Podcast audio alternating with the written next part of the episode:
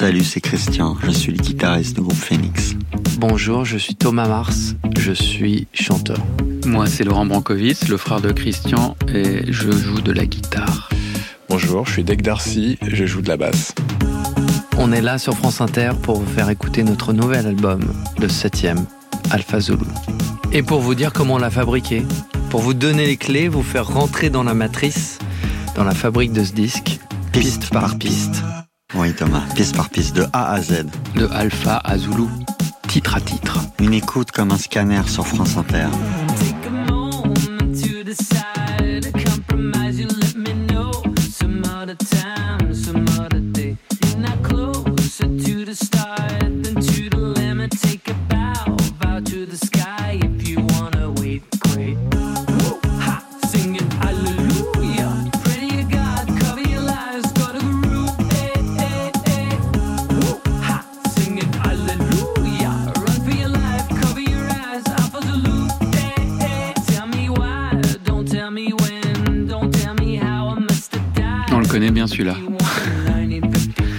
Comme tous les morceaux de ce disque, on l'a écouté à peu près 5000 euh, heures.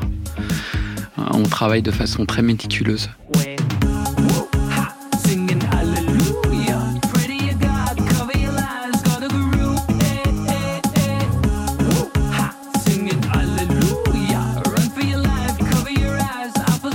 Et celui-ci, c'est peut-être le premier morceau de l'album qu'on a fini même si Identical avait été euh, fini avant, parce qu'on l'a sorti euh, la bande originale du film de Sofia Coppola, qui s'appelle comment, j'ai oublié On the Rocks. On the Rocks. C'était euh, Identical, c'est le début de l'aventure, mais le premier vrai morceau de ce disque, c'est Alpha Zulu.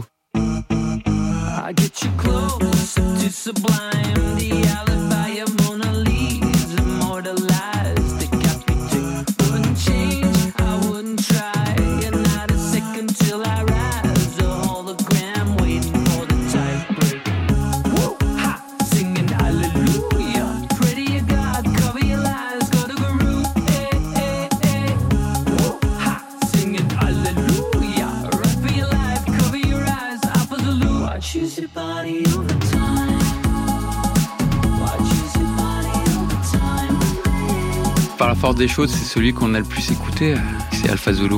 Et euh, il porte aussi le titre de l'album. Pourquoi Thomas?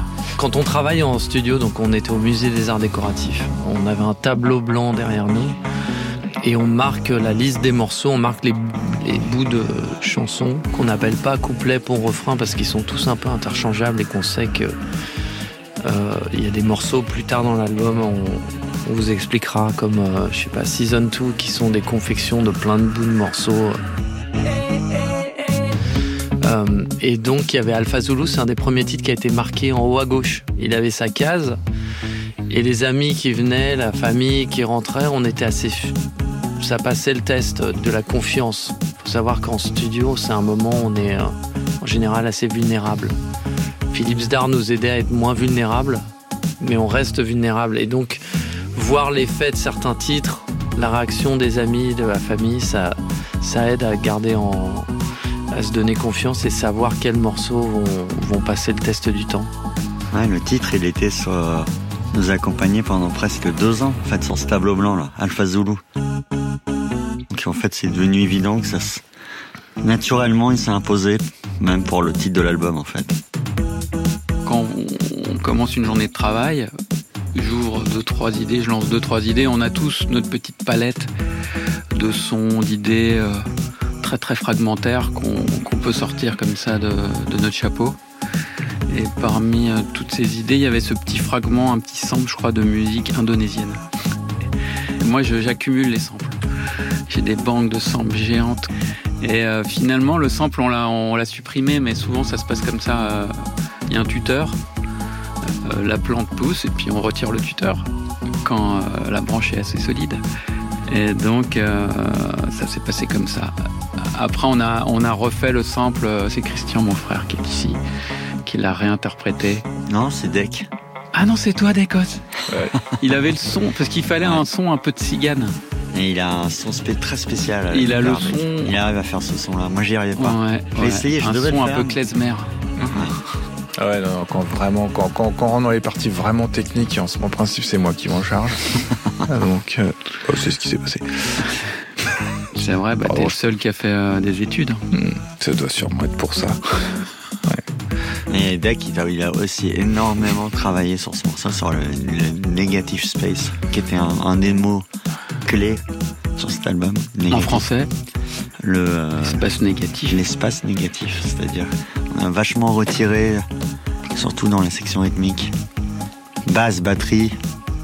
Dans ce morceau, il y a, il y a vachement de- D'espace. d'espace qui, qui, qui font le groove. On retire, ouais. On a fait beaucoup, énormément sur ce morceau. On a, on a retiré, retiré au maximum. Allez, on enchaîne avec le titre suivant qui s'appelle Tonight. Qui s'appelle Tonight. Allez, j'ai ouais, j'ai un peu monté là. Ça... Tonight. s'appelle Bah Tonight. non, après ça Ça part. s'appelle Tonight. Après, Pa, pa, pa, pa, pa.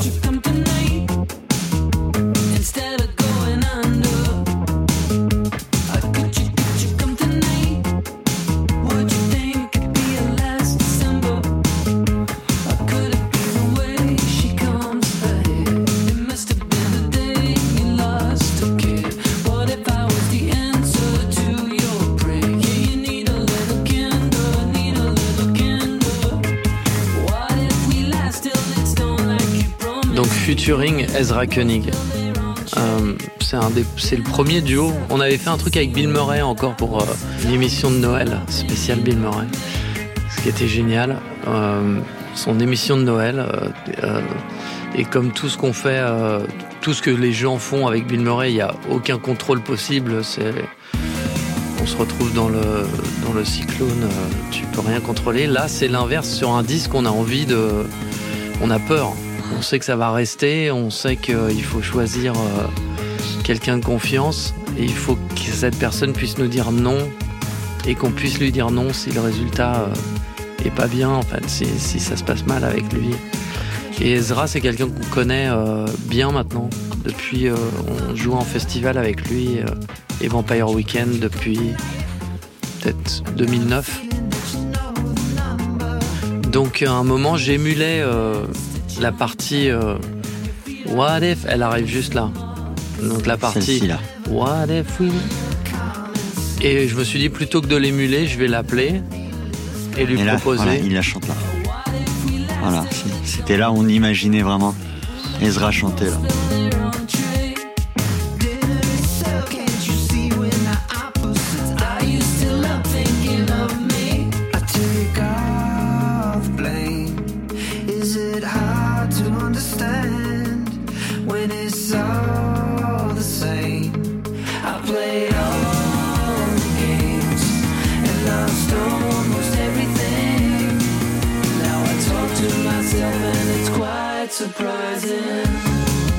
Featuring Ezra Koenig.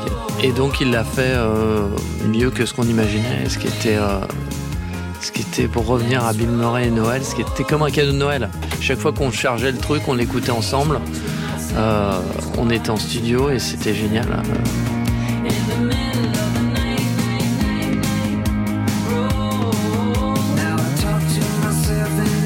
Ce morceau, chaque soir, je dis que c'est notre concerto pour basse électrique.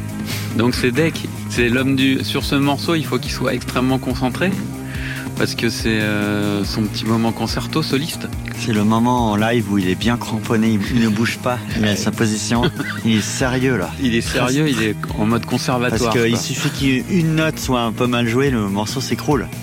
Elle repose sur ce moment qui arrive maintenant tout de suite. Allez, Deck.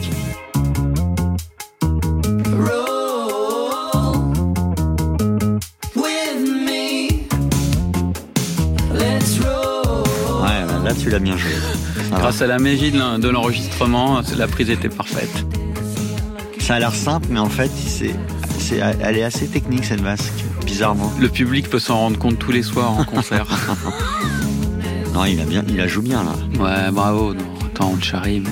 C'est la petite fin là. Oh, how I wish I could be someone like you. Euh, J'ai envoyé le texte à Ezra, il savait pas comment le faire. Et sa technique de travail, c'est qu'il il, me FaceTimait euh, dès qu'il était en studio. je sais pas, les trois fois où il m'a FaceTimé, c'était les moments les plus. J'étais dans, dans l'avion en train avec l'hôtesse qui me dit arrêtez, vous pouvez plus. Donc et lui, il était en studio, donc c'est des moments genre qui coûtent cher et qui sont. Et donc je chantais, je lui chantais, non, tu le chantes. Oh, how wish. Et les, les gens me regardaient un peu de. Donc moi, les souvenirs que j'ai de cette partie, c'est ouais, avant le décollage, essayer de lui expliquer comment chanter cette partie. Les gars, on écoute euh, The Only One, ça vous dit?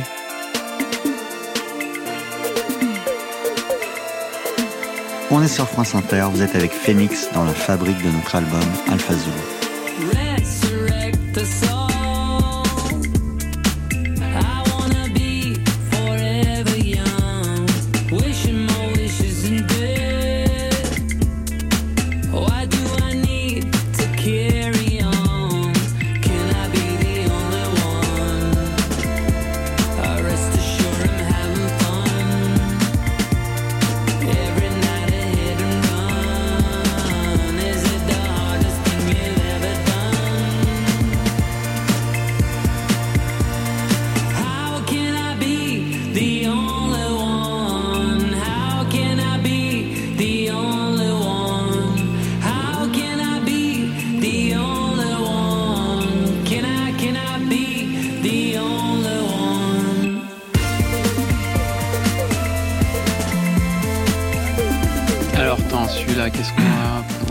Tu vois que t'as la vérité, toi. Tu sais, Ouais, Non, la vérité n'est pas toujours bonne à dire. Ouais. hein.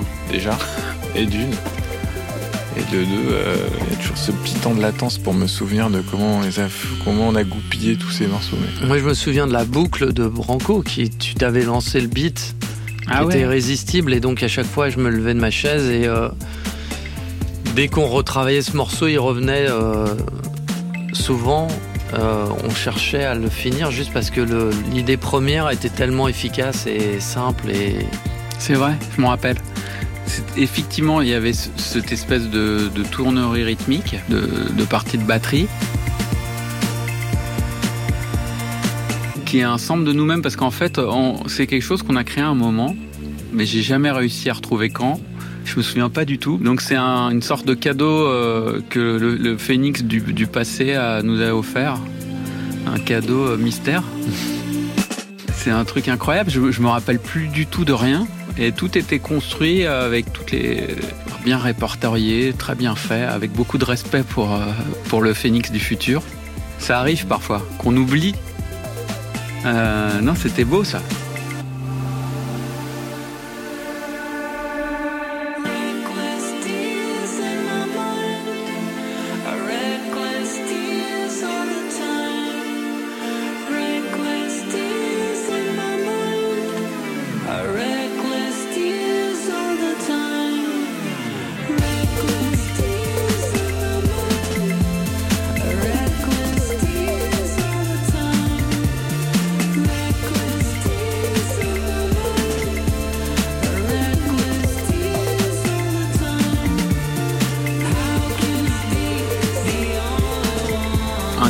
C'est peut-être un million d'idées euh, qui passent à la trappe. Et il y en a qui se faufilent à, tra- à travers le temps, à les décennies, et qui reviennent à la surface.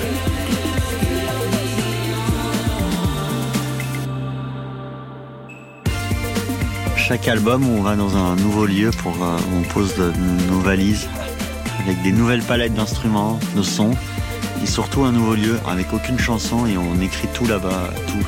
Et là, ce nouveau lieu, c'était le une salle à l'extrémité du musée des arts décoratifs dans le Louvre. Donc on était assez euh, seul tout au bout parce qu'il y avait des travaux. Il y avait le euh, dernière œuvre qu'on voyait, c'était le 19e siècle, le trône de Napoléon. Ah, on avait la clé de toutes les portes. On ouvrait la porte et là on marchait pendant 50 mètres. Il y avait des travaux au-dessus. Il y avait que nous qui pouvions passer et on était complètement isolés là. Non, et on rentrait dans une salle qu'ils appellent la salle blanche, qui était une salle blanche de réunion, je crois, qui donnait sur la pyramide presque, enfin avec une vue incroyable, mais avec les travaux, il donc il y avait un chantier devant nous et on a posé des panneaux acoustiques parce que le son était très mauvais, mais la lumière était magique et on était seul, euh, seul avec nous-mêmes, confrontés à nous-mêmes, c'était parfait. Nous-mêmes et l'histoire de l'humanité. Il y a quelques œuvres pas mal dans, dans le bâtiment. Musée des arts décoratifs, attention. Aucun rapport avec le Louvre. Dans le Louvre. Dans le palais du Louvre. Si, si, c'est important. C'est très important, il faut dire, il faut rendre à César. quand même. D'ailleurs, la pochette de l'album, c'est un tableau. C'est un tableau qui qu'on a vu il n'y a pas très longtemps parce qu'il a, il est exposé à Berlin en fait. Celui-ci, euh, on allait le voir tous les quatre On en pèlerinage. ouais, on On a a fait joué un- la semaine dernière à Berlin.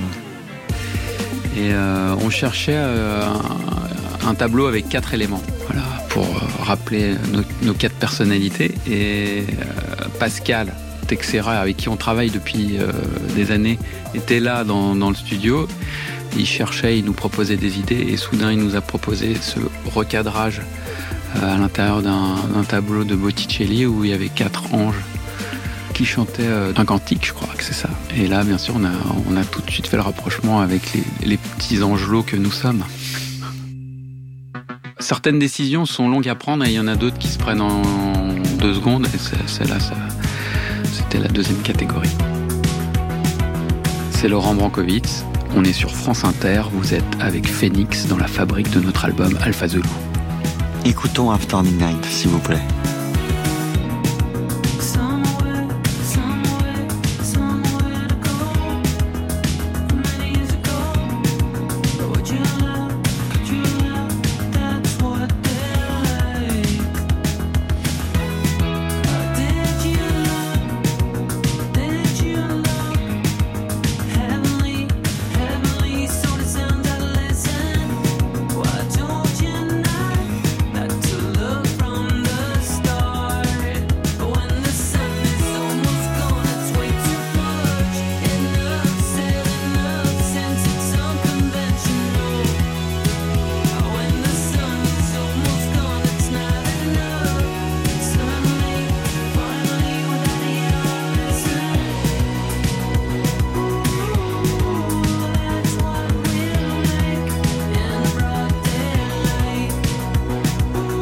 200 BPM. C'est rare pour nous. Sur le tableau blanc, je me souviens de voir 200 BPM, et ça- rien que ça, c'était. euh, on était obligé de mettre ce morceau sur le disque. Parce qu'on on voulait que cet album soit très très contrasté, qu'il parte un peu dans toutes les directions. Donc, euh, ce qui nous a aidé à faire ça, c'est euh, des choses assez mathématiques, et comme le tempo ou les tonalités. Il y a un moment où le tableau avait des tonalités qui étaient presque toutes les mêmes. Je sais pas si vous vous souvenez. Il y avait beaucoup de fa, il y avait beaucoup de. Il y a un côté presque Frankenstein à cet album où on choisissait des choses qui avaient rien à voir. Frankenstein. Ouais, yeah. Alors After Midnight, un morceau qu'on a pour, pour une fois, ce qui, est, ce qui est très rare dans notre enfin bon, pour les gens que ça intéresse, euh, déterré du, du, du, du- passé. C'est un morceau qu'on a fait à l'époque de Tiamo. Et euh, Tiamo, album euh, d'il y a voilà, l'album précédent, précédent. il y a 4 ans. et qu'on avait commencé à travailler de manière assez compliquée, euh, en, en rajoutant tout un tas de parties, en faisant un truc un peu maximal. Et euh, puis on est retombé sur la, démo, la, la- la démo, c'est-à-dire la maquette originale, la première prise d'ailleurs. Quand on a trouvé l'idée, ouais. voilà.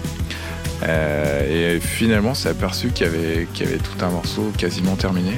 On a juste enlevé un tout petit bout de, de la partie intermédiaire. Là, Qui est celle-ci là D'ailleurs, mets le casque, on y est là, t'es calé.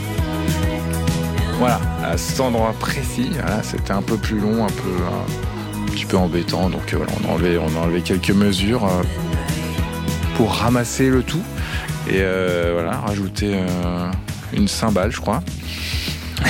le morceau était terminé et il a une, il y a une petite, alors ça doit être probablement inconscient, mais il nous rappelle un petit peu des un, groupe. Il y a presque aucun rapport pour euh, quelqu'un qui va comparer, mais il nous rappelle un petit peu My Bloody Valentine, qui était une, euh, qui était une très forte, peut-être pas influence directe, mais en tout cas un groupe qui nous a beaucoup marqué quand on était ado. Et, euh, et voilà, donc bon, la musique n'a pas forcément de rapport, mais pour nous, ça, ça nous parlait voilà, dans l'émotion un peu des, des accords. Alors pour ceux qui connaissent un petit peu, des, on appelle ça des major sets, c'est des, des accords qui ont une petite euh, mélancolie euh, qu'on aime bien au sein du, au sein du groupe. Et 9ème aussi, Deck. Et Et neuvième. neuvième, voilà, une, une alternance entre euh, accords Major de... 7, 9 Voilà. Mais d'ailleurs, c'est des accords. ouais. Ouais, Branco, Les accords sont, sont des accords de Bach. On a un, un système qui nous permet d'avoir tous les chorales de Bach. Chaque touche, c'est euh, c'est un des accords de, de- de chaque chorale de Bach. Et donc, euh, ce morceau, c'est une- un réarrangement, enfin, une ré- comment on va dire? Réinterprétation. Non, Non. non, Une recombinaison. recombinaison D'accord des- de Bach. d'accords de Bach, euh, Avec les voicings, avec les vraiment les vrais renversements. mais qui, qui harmonique sont joués de- par un, un vieux synthétiseur. Et euh, c'est là où quand Bach rencontre euh, le Japon des années 70, euh, euh, voilà ce qui, ce qu'il en sort.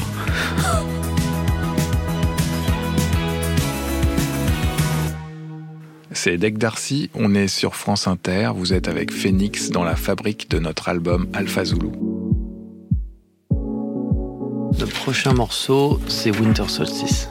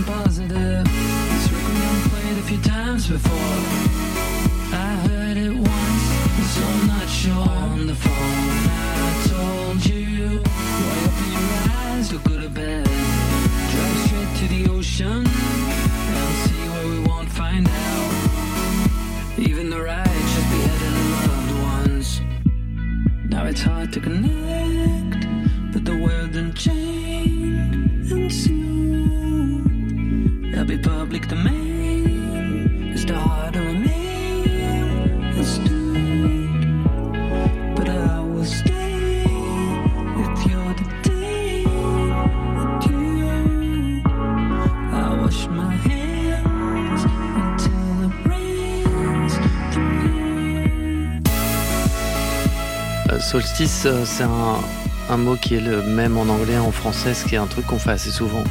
Armistice, lasso, il y en a pas mal. Euh, Celui-ci, il est fait dans les conditions euh, particulières. C'est peut-être le morceau le plus unique de, sur cet album. Moi, j'étais en Californie du Nord, euh, dans la vallée de Napa. Il y avait les feux de forêt, il y avait le Covid et il y avait les feux de forêt. Donc les gens portaient les masques. On savait pas si c'était pour la fumée ou pour le, virus.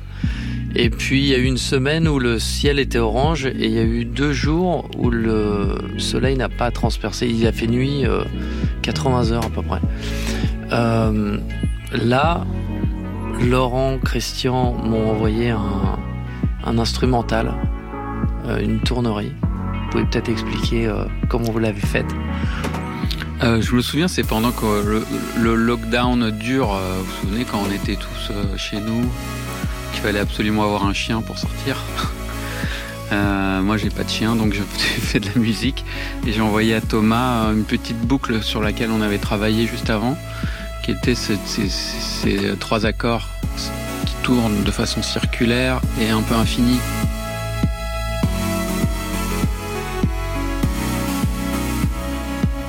J'ai envoyé ça à Thomas, je lui ai dit essaie de nous faire quelque chose. Lui- Lui-même était dans une atmosphère unique, un peu de apocalyptique, et il avait son petit micro. Et quand il m'a renvoyé la prise, qui est celle qu'on entend là, parce qu'on a gardé la, la prise originelle, j'ai senti qu'il y avait un truc quand même euh, électrique. Euh, J'avais euh, des frissons en, en écoutant sa petite démo. Je me suis dit c'est bon ça, parce que ça fait pas toujours ça. hein. On passe des heures en studio et euh, le frisson est rare. Il faut quand même le dire. Et là, là, il y avait un truc magique qu'on a réussi à, porter jusqu'au pressage du disque. On a, on a réussi à préserver cette petite magie de ce moment fou de l'histoire de l'humanité. Il faisait nuit, quand je l'ai fait, il faisait nuit, on entendait les corbeaux et les vautours. Euh, Donc j'avais un problème de. Les seuls moments où j'ai dû réenregistrer, c'est parce qu'on entendait des bruits de corbeaux à, à midi, alors qu'on a l'impression qu'il était minuit. Euh, J'étais en position fétale. Hein. Enfin, pas exactement. On avait rencontré Christophe euh, quelques mois auparavant. Et c'est Le chanteur Christophe. Le chanteur Christophe. Euh, et il m'avait expliqué la façon de chanter de Prince et la sienne. Euh, il m'avait dit prends, achète tel micro, un RE20. Et il m'a dit euh, pour pas qu'il y ait de la repisse, c'est-à-dire qu'il y ait du feedback avec les enceintes, tu colles ta tête, tu mets le micro sous la table, tu colles ta tête. Donc j'étais comme ça, je vais le faire pour la caméra, mais à la radio c'est pas terrible, mais j'étais comme ça. Voilà. Et euh, en pensant à Christophe, euh, en pensant à un peu menteur, à plein de morceaux qui ont des, moments de réverb assez mystiques et géniaux comme ça, qui ont plein une atmosphère folle. Et voilà, c'est le seul morceau qu'on a fait dans cette configuration. J'espère qu'il y en aura d'autres, mais en même temps, j'espère que le monde va pas recréer ce genre de situation. Et on avait l'idée de. C'est rare quand on a une idée en tête et qu'on arrive à la, la réaliser. C'est-à-dire qu'on voulait, on avait dit à Thomas, de faire comme une rêverie, on appelait ça une rêverie, avec cette euh, boucle, loop, cette boucle en trois, donc qui, qui n'a pas de fin ni, ni de début vraiment. Et en fait, ça a marché. C'est très rare, ça se voit. Généralement, tous nos projets échouent. Et dans l'échec, on va vers un nouveau projet qui, qui nous fascine un peu. C'est un peu ça. Mais là, le, ça a plutôt marché. Ouais. Non, souvent la, ra- la raison euh, n'est pas notre allié. On essaye souvent de justement d'aller au-delà ou en deçà et de ne pas être raisonnable et de ne pas contrôler en fait. Là, on était pas mal en contrôle. Nous, on était en contrôle, mais pas Thomas. C'est ça, c'est ça. Ouais, voilà, c'est ça. Mais le monde était tellement fou qu'un peu de contrôle, ça faisait pas mal, de- ça faisait pas de mal. Ça faisait de mal à personne. Et c'est aussi ça, Phoenix. Tous les quatre, nous formons le groupe Phoenix. P-H-O-E. N-I-X. L'album Alpha Zulu. dans tous les bacs. Alors, on enchaîne? Vous êtes toujours sur Inter et on écoute maintenant Season 2. I'm bored and torn.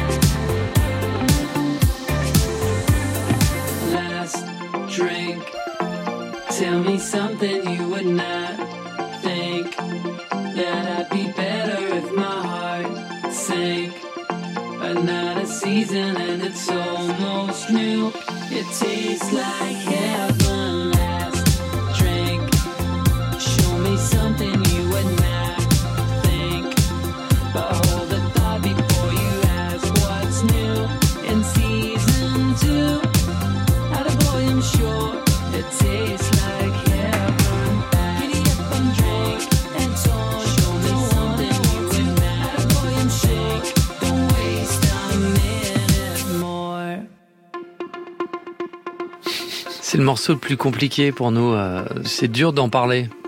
Parce qu'il a été fait euh, En tout cas pour moi. Pour toi, ça n'a pas l'air. Non, euh, j'ai- moi, c'est vrai que j'ai assez peu de choses à dire sur ce morceau. Ce qu'on pourrait dire, ce que je dirais, moi, si j'étais seul face à moi-même, je me dirais que chaque morceau qu'on fait, on a l'impression, on le fait comme si c'était le, le plus gros tube de l'histoire, comme si c'était l'album Thriller de Michael Jackson.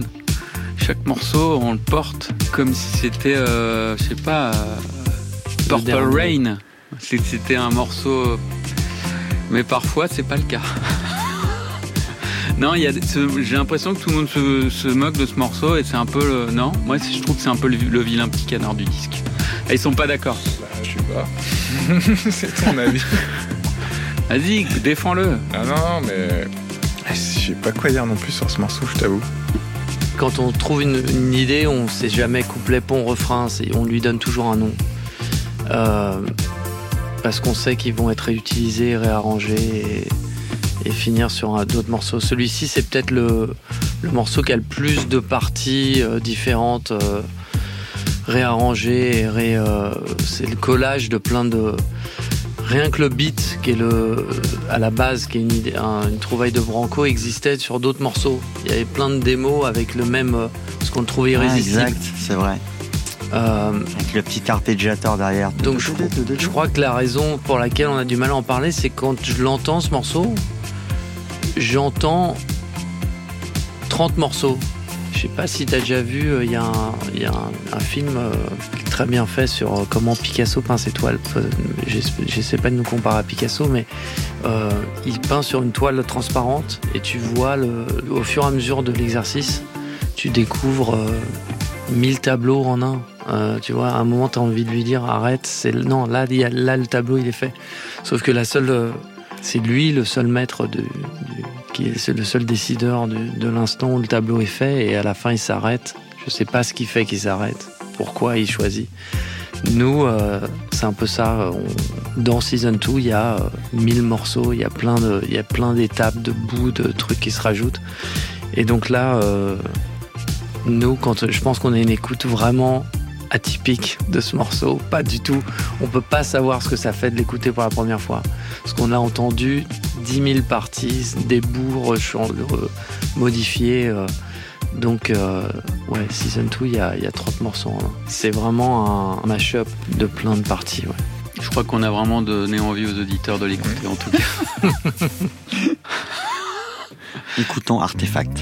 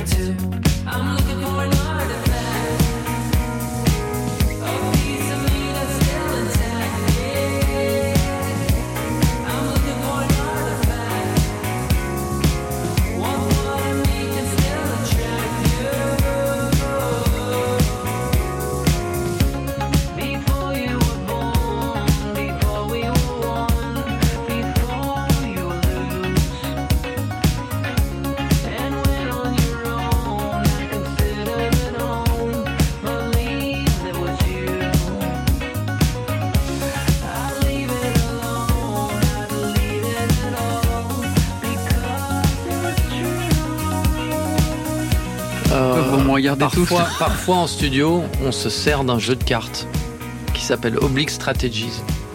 Le jeu de cartes de Brian Eno et j'ai oublié le deuxième, euh, il est co-signé. Schmidt, Nana Schmidt. Schmidt.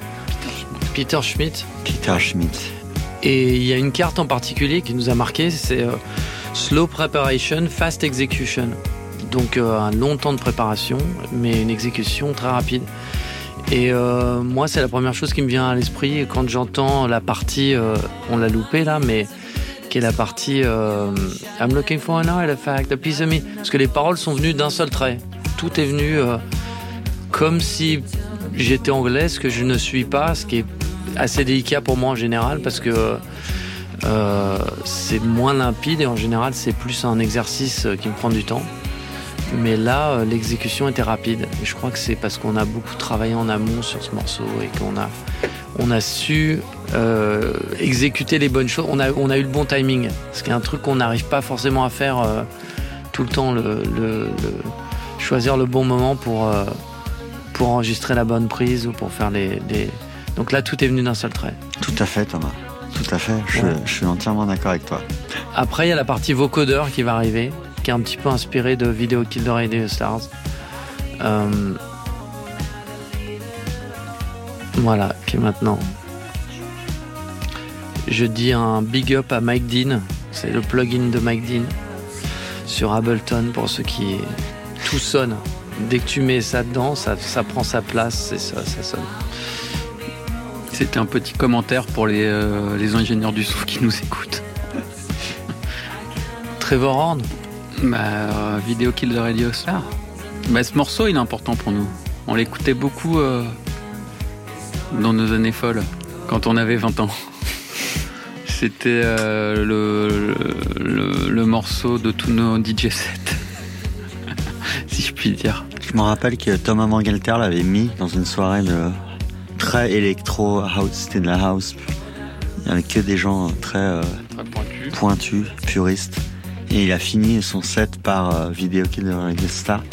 Et je me rappelle que ça avait passé la barre parce que le, en fait le pied il est assez radical. Le kick, euh, le- la grosse caisse de ce morceau. bah, finalement, Alors. il est très très euh, électronique. moi j'ai un souvenir complètement différent, c'est qu'il avait commencé le set avec et que ça avait pas du tout passé la barre. Les gens avaient détesté. Ah bon? Ouais, Non, bah, moi j'ai. pardon, mais euh, l'inverse. Ah, bah, moi, Faudrait lui demander. C'était il y a 20 demander, ans, je crois qu'il vient je pense qu'il a dû faire. euh, ouais, il vient ce soir. C'était il y a suis sûr 20 de ans, regardez. Imaginez euh, un évangile écrit 90 ans après la mort du Christ. Ouais. Forcément, euh, non. Ouais. Deux, trois trucs. Il y a des, Bah, il y a des incohérences, il y a des incongruités. Il faut quand même garder ça à l'esprit, je veux dire. En tant qu'exégé, euh, Ouais. exégète. Et maintenant, on va écouter All Eyes on Me. La voix qu'on entend de Thomas là, c'est le moment où l'origine de la, la trouvaille du morceau. Au début, on a gardé la prise originelle. En effet, on l'a pas, on l'a pas On l'a refait. pas, il a essayé de la rechanter, il n'y arrivait pas. Souvent, c'est ça, le, la première prise, c'est toujours euh, impossible à égaler, quoi. La naïveté, la candeur, c'est imbattable. Il y a un son important dans, le, dans ce morceau, c'est le fouet, qui est trouvé par Branco. On essayait de le caser pendant pas mal de. Il est, il est venu sur pas mal de morceaux. Il arrive maintenant, je crois. Voilà. C'était ça. J'ai cherché des fouets pendant longtemps pour avoir des fouets qui soient convaincants rythmiquement. C'est beau un fouet. C'est quand même le bout du fouet qui dépasse la vitesse du son. C'est un, un bang, vous voyez, le, le- Mhm. C'est ma- c'est magique. Il faut absolument que ça soit sur euh, un disque, ça. Ce morceau, c'est euh, c'est le yin et yang de tout le couplet qui est dans des tonalités très mineures. On imaginait, moi j'imaginais un genre de, hangar euh, en Pologne avec une, rave, un endroit infernal. Et par contre, le refrain, il, a une sorte de, latinité avec des harmonies chaudes. Tout le, tout, euh, tout le charme de l'Italie. Entre Pologne et Italie, il y a ce morceau. La Serbie. à mi-chemin. Il y a un côté James Bond, mais le refrain est plus Ennio Morricone. Et plus Rital. Il n'est pas du tout James Bond, qui sont quand même des Anglais, des hein? Anglais jusqu'au bout. du- Mais euh, j'ai beaucoup écouté John Barry. On a beaucoup écouté John Barry et Ennio Morricone. Peut-être ces, ces influences se ressortent euh, de façon plus évidente sur ce C'est un alliage euh, de mon maître de un ami japonais qui, avec qui on fait du saké. C'est une de nos autres patients. Il disait que le mariage anglais-italien, c'est très rare que ça marche. Il, il aimait pas le Negroni, qui est, la- qui est un cocktail avec du gin anglais et avec des, des vermouths italiens. Il lui disait, il me disait toujours, l'Angleterre et l'Italie, ce Ah, n'est pas vu, un beau, ce n'est pas un beau mariage. En tant que japonais, il disait ça. ça. Mais en fait, ouais, John Barry, Ennio Morricone. C'est Enfin, on deux, va- euh, deux aspects, On va laisser le public décider. deux fantastiques. euh, ouais.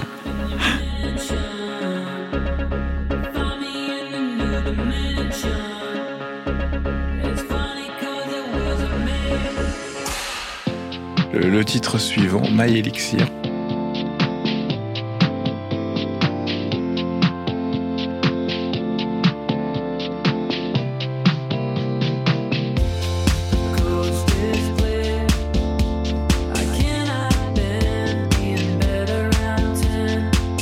Ça c'est encore un morceau dont on a gardé la première prise et même on peut dire que ce qu'on entend c'est le moment où on invente le morceau parce que euh, une minute avant il y avait rien et euh, quatre minutes plus tard il y avait le morceau qui était euh, complet je crois. Complet, oui. On Complet, a- Laurent. On a refait de tout- on a corrigé quelques erreurs, refait peut-être euh, des petits bouts de voix, des petites choses ici et là, mais quand on peut garder l'élan initial, c'est presque un ange qui chante.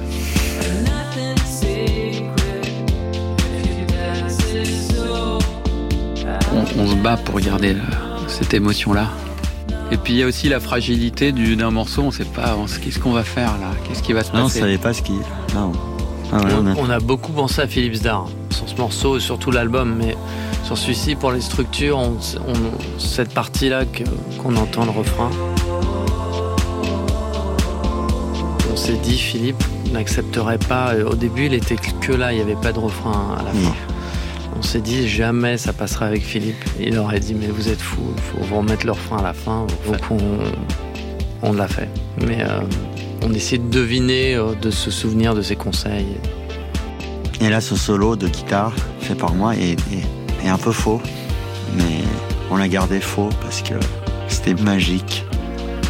Une très belle prise de guitare bien faite. par un vieux roublard, un vieux musicien de studio roublard.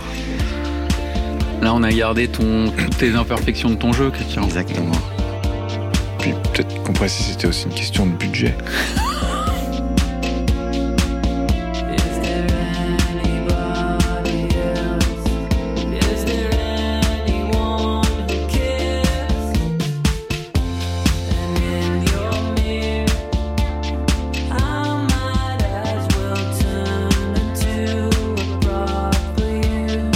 Thomas est très fatigué, je réponds pour lui, je réponds pour toi, Thomas. Vas-y. Il est fatigué d'entendre toujours le même timbre qui sort de sa gorge. Nous, on, est, euh, on, on change de son de, de clavier, on rajoute des pédales euh, d'effet à nos guitares et soudain le, le timbre change. Mais lui, le pauvre, il est condamné à entendre toujours Exact. cette même résonance des cordes vocales euh, dans la cavité buccale. Et donc il cherche depuis toujours tous les moyens pour changer ça. John Lennon était comme ça, Thomas, pour te donner quand même un petit peu. il a hein. créé la DT, qui est la reverb, euh, enfin qui est euh, l'artificial double track. C'est Deux voix côte à côte qu'on fait un, un truc qu'on essaie de copier, euh, que tout le monde essaie de copier. Donc c'est ce que, ce que vous partagez tous les deux, euh, John et toi, Tom. Ouais, John et moi. c'est cette envie de d'être un autre vocalement. Et donc euh, quand il chante on est dans un petit studio qui, ressemble un peu à la table autour de laquelle nous nous trouverons. Et euh, il a un petit micro comme ça au bout d'un d'ailleurs d'un flexible. Finalement on essaie de recréer le studio de France Inter hein, inconsciemment je crois. Et euh, il a un petit pupitre où il peut actionner des effets ouvrir des grandes réverbes des échos. Et c'est aussi un, un point commun que, que tu as avec Christophe, qui était comme ça et qui cherchait non seulement le son d'une voix, mais le son d'un disque en fait. On, est on a grandi avec des disques, plus que. Et c'est ça, on cherche. On a ça au fond de no- notre âme, de notre ADN. C'est euh, l'écho de Gene Vincent, je sais pas, c'est des, des- souvenirs, des espaces euh, sonores qui ont été créés artificiellement dans ces petites galettes de vinyle. c'est ça euh, notre univers mental. Et c'est ce qu'on essaie toujours de, de reproduire. On essaie de changer de, à chaque instant d'espace, d'espace sonore. Donc il a ce pupitre où il, il peut changer sa voix en permanence. Et euh, il s'en prive pas, on est toujours obligé de le brider, le pauvre. Nous, on aime sa voix. On l'aime, notre petit Thomas. Tel qu'il est. Merci. Et il veut aussi toujours faire des duos.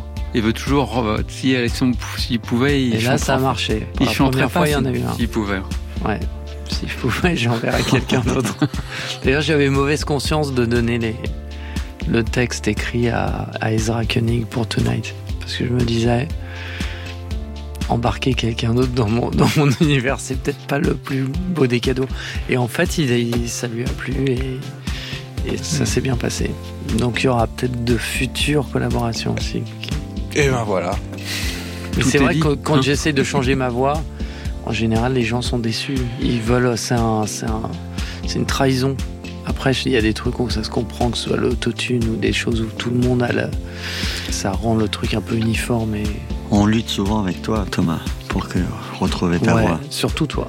Ouais. Sur disque, il avait très peur Le jeune trop homme, de chorus, c'était un, un- un des termes qu'on de employait. flanger, Sa voix de jeune homme. La petite voix toute, toute pure de Thomas. Bah, sur celle-là, ouais, il t'es plus allé vers Richie Valens, qu'on adore.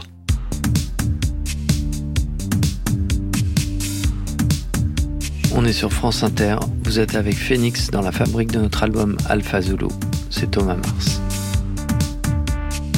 Identical.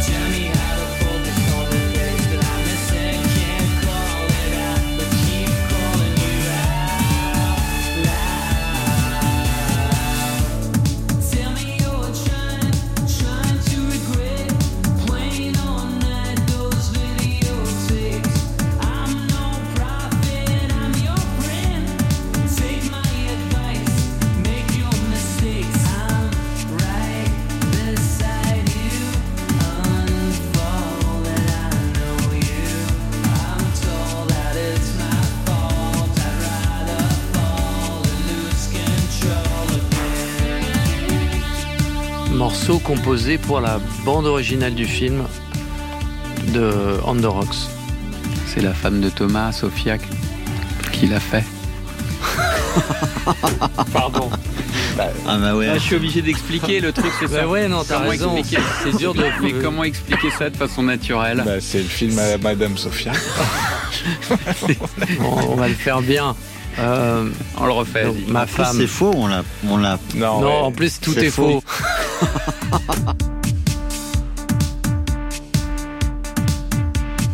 Identical, morceau qui clôt l'album, mais qui a été le début de l'aventure de, cet album. On a écrit ce morceau euh, trois jours après les obsèques de notre ami Philippe Starr. Et on s'est retrouvé dans le studio. Et au bout de quelques minutes, euh, on a pris nos instruments et ce morceau est sorti. Et on avait des frissons.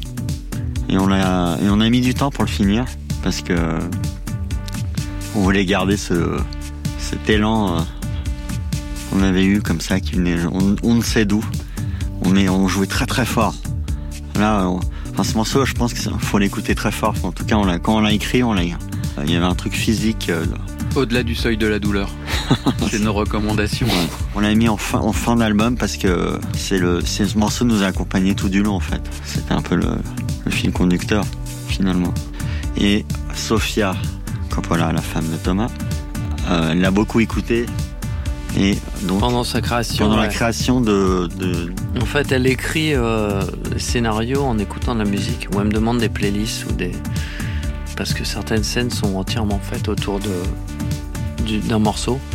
Et celui-ci, euh, elle entendait euh, des bribes euh, elle- à travers une porte, elle entendait un peu les subs euh, du beat et de la basse. Et donc, elle a écrit euh, inconsciemment un- avec ce morceau euh, pendant, je sais pas, ça dure un mois à peu près. Euh, et à la fin, la scène finale, il y avait De besoin d'un morceau Thomas? Du On the Rocks. du- Et euh, la scène finale est assez délicate parce que euh, elle est faussement rythmée.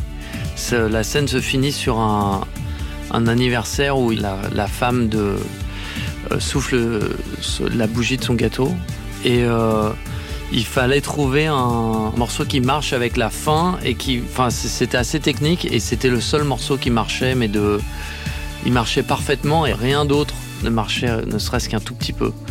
Donc on savait dès le début qu'il fallait finir vite pour être dans les temps et que c'était la seule option pour le film.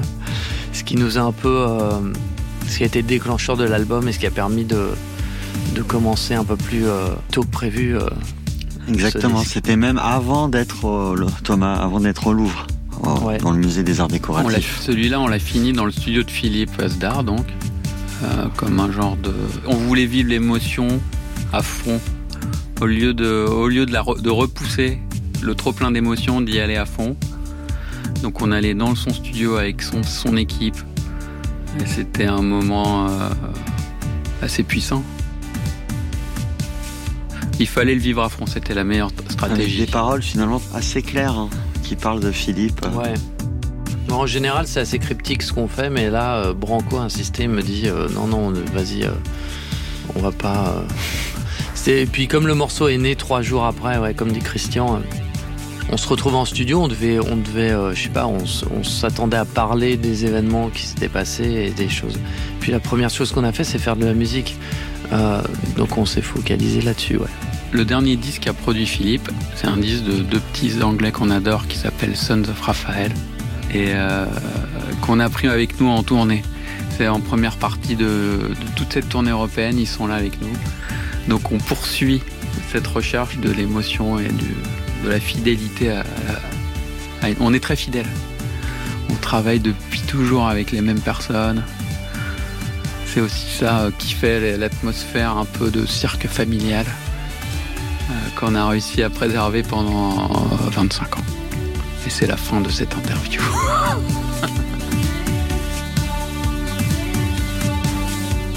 voilà, c'était titre à titre. L'album de Phoenix par Phoenix. Réalisation Gaëtan Colli. Prise de son, Paola Colin. Une émission proposée par Mathieu Conquet.